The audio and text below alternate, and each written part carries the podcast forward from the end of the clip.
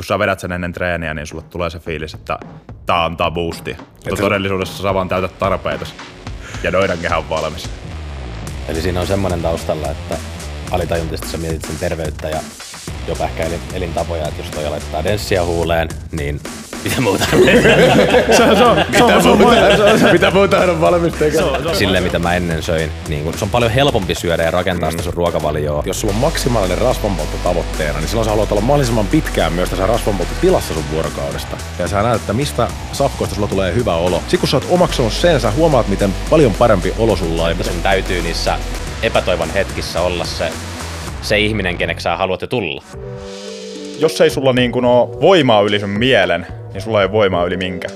Iso juttu, mikä mulla tulee mieleen, on ehdottomasti se, että kuuntelet sitä sun sisäistä pientä ääntä, mikä siellä on. Se on kaikilla. Mutta sitten siellä tulee se pikku ääni, kun sun pitäisi, tiedäkö, sun pitäisi tehdä vielä se iltapala.